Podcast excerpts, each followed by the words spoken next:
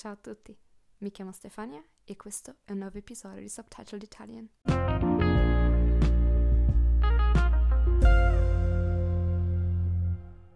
Buongiorno, bentornati e buon 2021 a tutti, o almeno spero che sarà un buon 2021.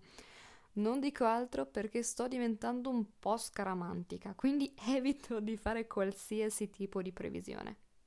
A proposito, sapete chi è una persona scaramantica?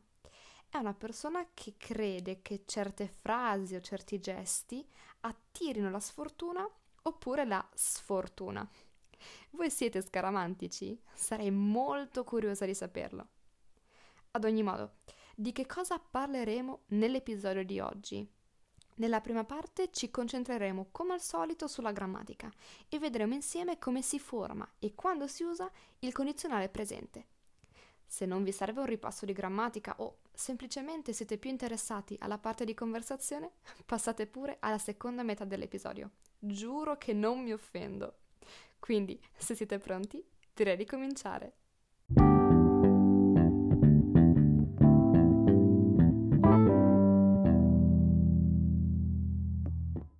Condizionale presente è un tempo utilissimo e anche importantissimo nella lingua italiana, perché può essere usato in tante situazioni diverse. Prima però di vedere quando si usa, vediamo come si forma. E, buona notizia, è un tempo verbale molto molto semplice da coniugare. Vediamo tre esempi. Parlare, scrivere e dormire. Parlare al condizionale presente diventa io parlerei, tu parleresti, lui parlerebbe, noi parleremmo, voi parlereste, loro parlerebbero. Scrivere al condizionale presente diventa io scriverei, tu scriveresti, lui scriverebbe, noi scriveremmo, voi scrivereste, loro scriverebbero. E infine dormire al condizionale presente diventa io dormirei, tu dormiresti, lui dormirebbe, noi dormiremmo, voi dormireste, loro dormirebbero. Per riassumere, dobbiamo prendere la radice del verbo e aggiungere le desinenze che avete sentito poco fa. La radice del verbo si ottiene togliendo al verbo all'infinito ad esempio parlare, la desinenza dell'infinito, ovvero are, oppure ere, oppure ire. Come al solito ci sono diversi verbi irregolari, ma vedrete che vi basterà leggere e ascoltare molto in italiano per capire quali sono quelli più usati e per impararli senza fare fatica. Vediamo ora invece quando possiamo usare il condizionale presente. Caso numero 1 per esprimere un desiderio, ovvero qualcosa che vorrei fare o qualcosa che vorrei che succedesse. Mi piacerebbe visitare il Giappone prima o poi. Vorrei che Luca fosse più ordinato. Nel primo caso uso mi piacerebbe più l'infinito perché il soggetto è sempre lo stesso, ovvero io. Nel secondo caso avrete sicuramente notato che vorrei è seguito dal che più il congiuntivo, perché il soggetto cambia. Il condizionale presente può anche essere usato come forma di cortesia. Quando andiamo in un bar, in un ristorante, in un negozio o anche semplicemente chiediamo delle informazioni a qualcuno che passa per strada, a meno che non sia una persona della nostra età o più giovane, non possiamo dirgli dammi una pizza oppure ehi, dimmi che ore sono. Per essere più educati dobbiamo quindi usare il condizionale presente. Vorrei un tè caldo e una brioche al cioccolato. Mi darebbe un chilo di kiwi e due etti di datteri, per favore? Potresti dirmi che ore sono? Nell'ultima frase non ho usato il lei di cortesia, ma è comunque una frase educata proprio perché ho usato il condizionale. Possiamo usare il condizionale presente anche per dare consigli o opinioni personali. In inglese, ad esempio, c'è la famosa espressione you should per indicare un consiglio che diamo ad un'altra persona. In italiano usiamo il condizionale. Se ti senti poco bene, dovresti chiamare il dottore. Oppure, per dare un consiglio più generico, potresti chiedere una mano a Marco. O ancora, possiamo usare il condizionale per dare un'opinione senza sembrare troppo autoritari. Potrebbe essere interessante. Forse sarebbe meglio il primo progetto. Preferirei che ci concentrassimo di più su questo aspetto. Infine, il condizionale presente viene usato anche nel periodo ipotetico di secondo tipo. Come suggerisce il nome, condizionale presente, le azioni espresse da questo tempo verbale accadono solo se accade anche una certa condizione. Mi comprerei volentieri un cane se non fosse così faticoso prendersi cura di lui. Se vincessi alla lotteria, andrei a vivere all'estero. Il periodo ipotetico di secondo tipo indica cose che potrebbero accadere, ma molto difficilmente. E con questo abbiamo concluso la parte di grammatica. È finalmente giunta l'ora di mettere in pratica quello che avete ascoltato fino ad ora e vedere come un madrelingua, io in questo caso, utilizza il condizionale presente.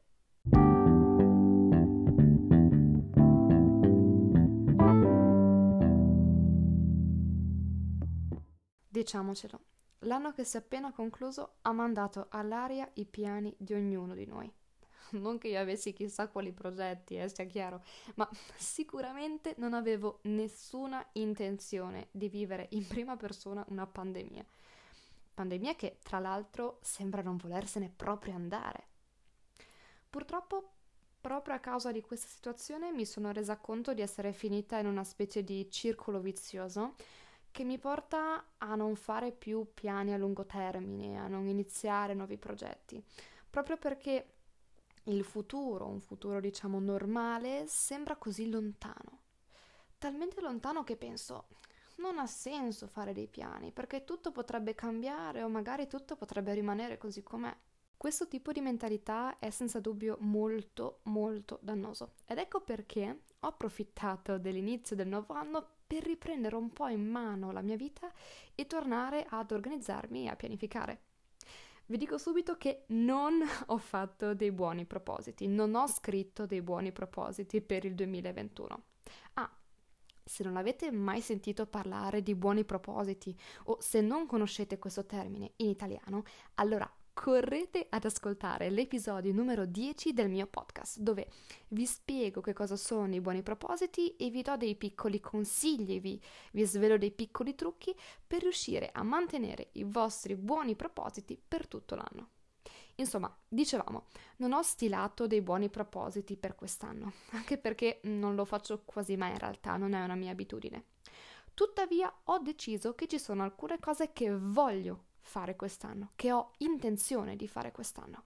Ho detto voglio e non vorrei perché non sono dei semplici desideri che ho ma che non so se riuscirò mai a realizzare.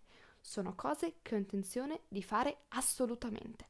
La prima di queste è imparare qualcosa di completamente nuovo.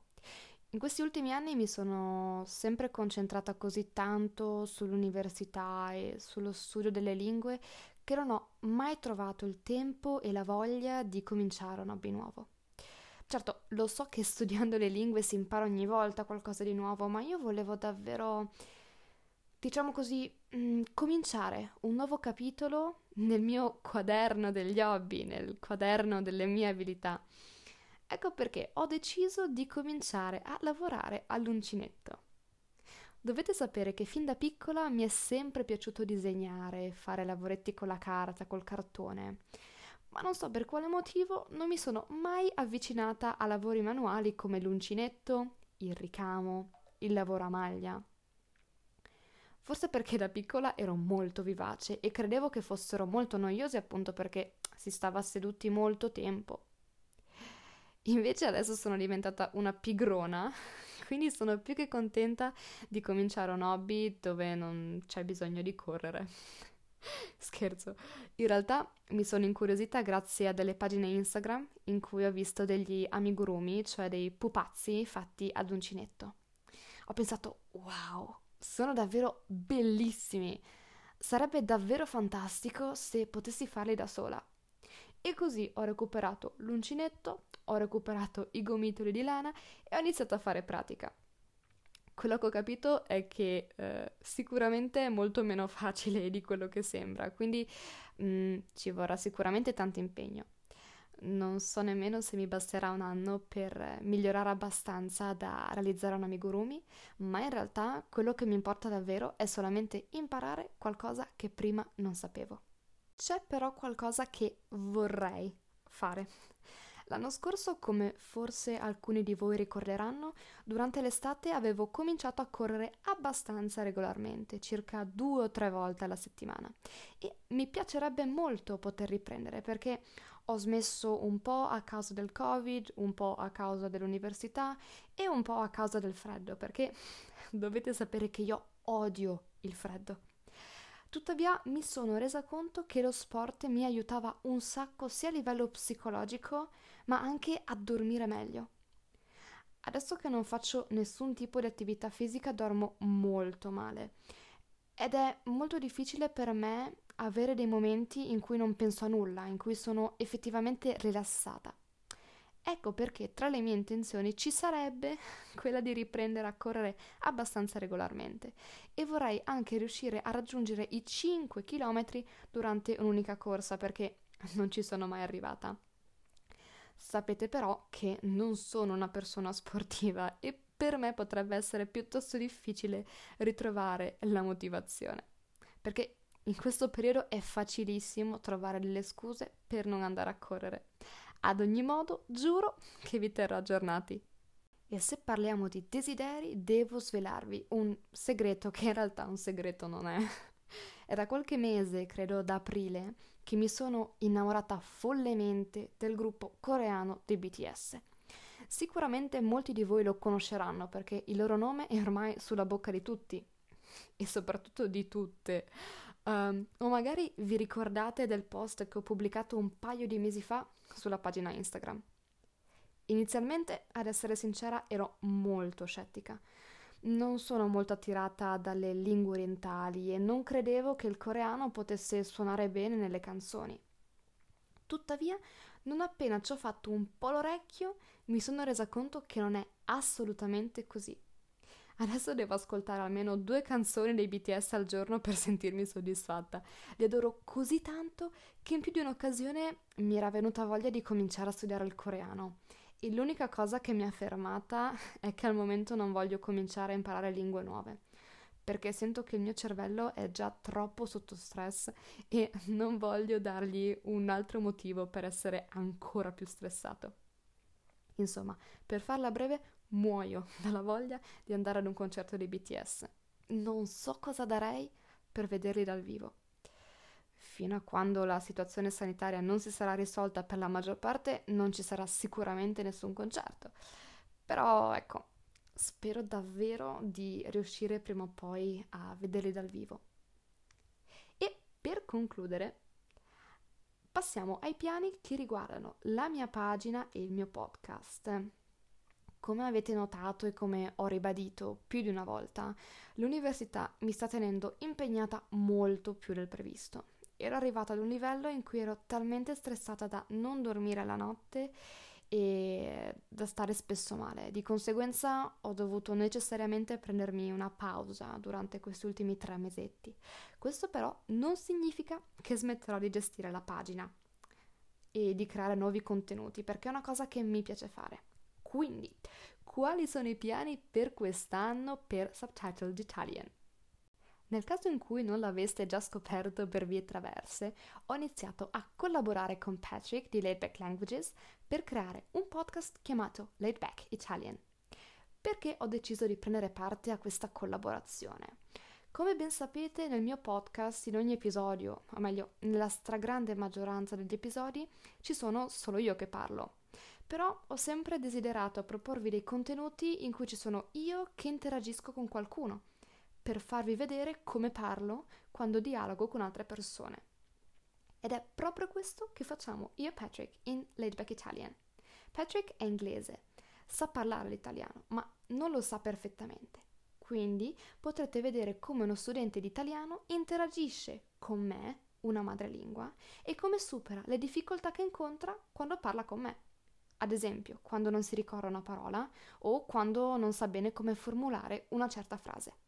Per cui, se non l'avete ancora fatto, vi consiglio di andare a cercare il podcast e ovviamente poi scrivetevi per dirmi la vostra opinione. Ad essere sincera, adoro fare collaborazioni perché, come avrete capito, mi piace un sacco interagire con altre persone. Ecco perché mi piacerebbe fare più live su Instagram uh, con nuovi ospiti. Non ho ancora dei piani molto precisi a riguardo, ma sono sicura che mi verrà in mente qualcosa prima o poi. Anzi, se avete delle persone che volete che io intervisti, come ho fatto con Artyom di Russian Progress tempo fa, ad esempio, scrivetemelo. Io proverò a contattarli per vedere se vogliono essere intervistati da me. Naturalmente continuerò a pubblicare contenuti su Instagram e a creare nuovi episodi del podcast, ma temo che saranno un po' meno frequenti, uh, appunto perché il tempo che ho a disposizione non è tantissimo e vorrei tenere un po' di tempo anche per i miei hobby. E con questo direi che è giunta l'ora di concludere l'episodio di oggi. Se volete fare un po' di pratica sul condizionale e sulle espressioni per esprimere intenzioni o desideri per il futuro, e sono certa che ormai abbiate capito quali sono perché ho cercato di ripeterle più volte, scrivetemi pure un messaggio su Instagram raccontandomi quali sono i vostri piani e i vostri desideri per il 2021.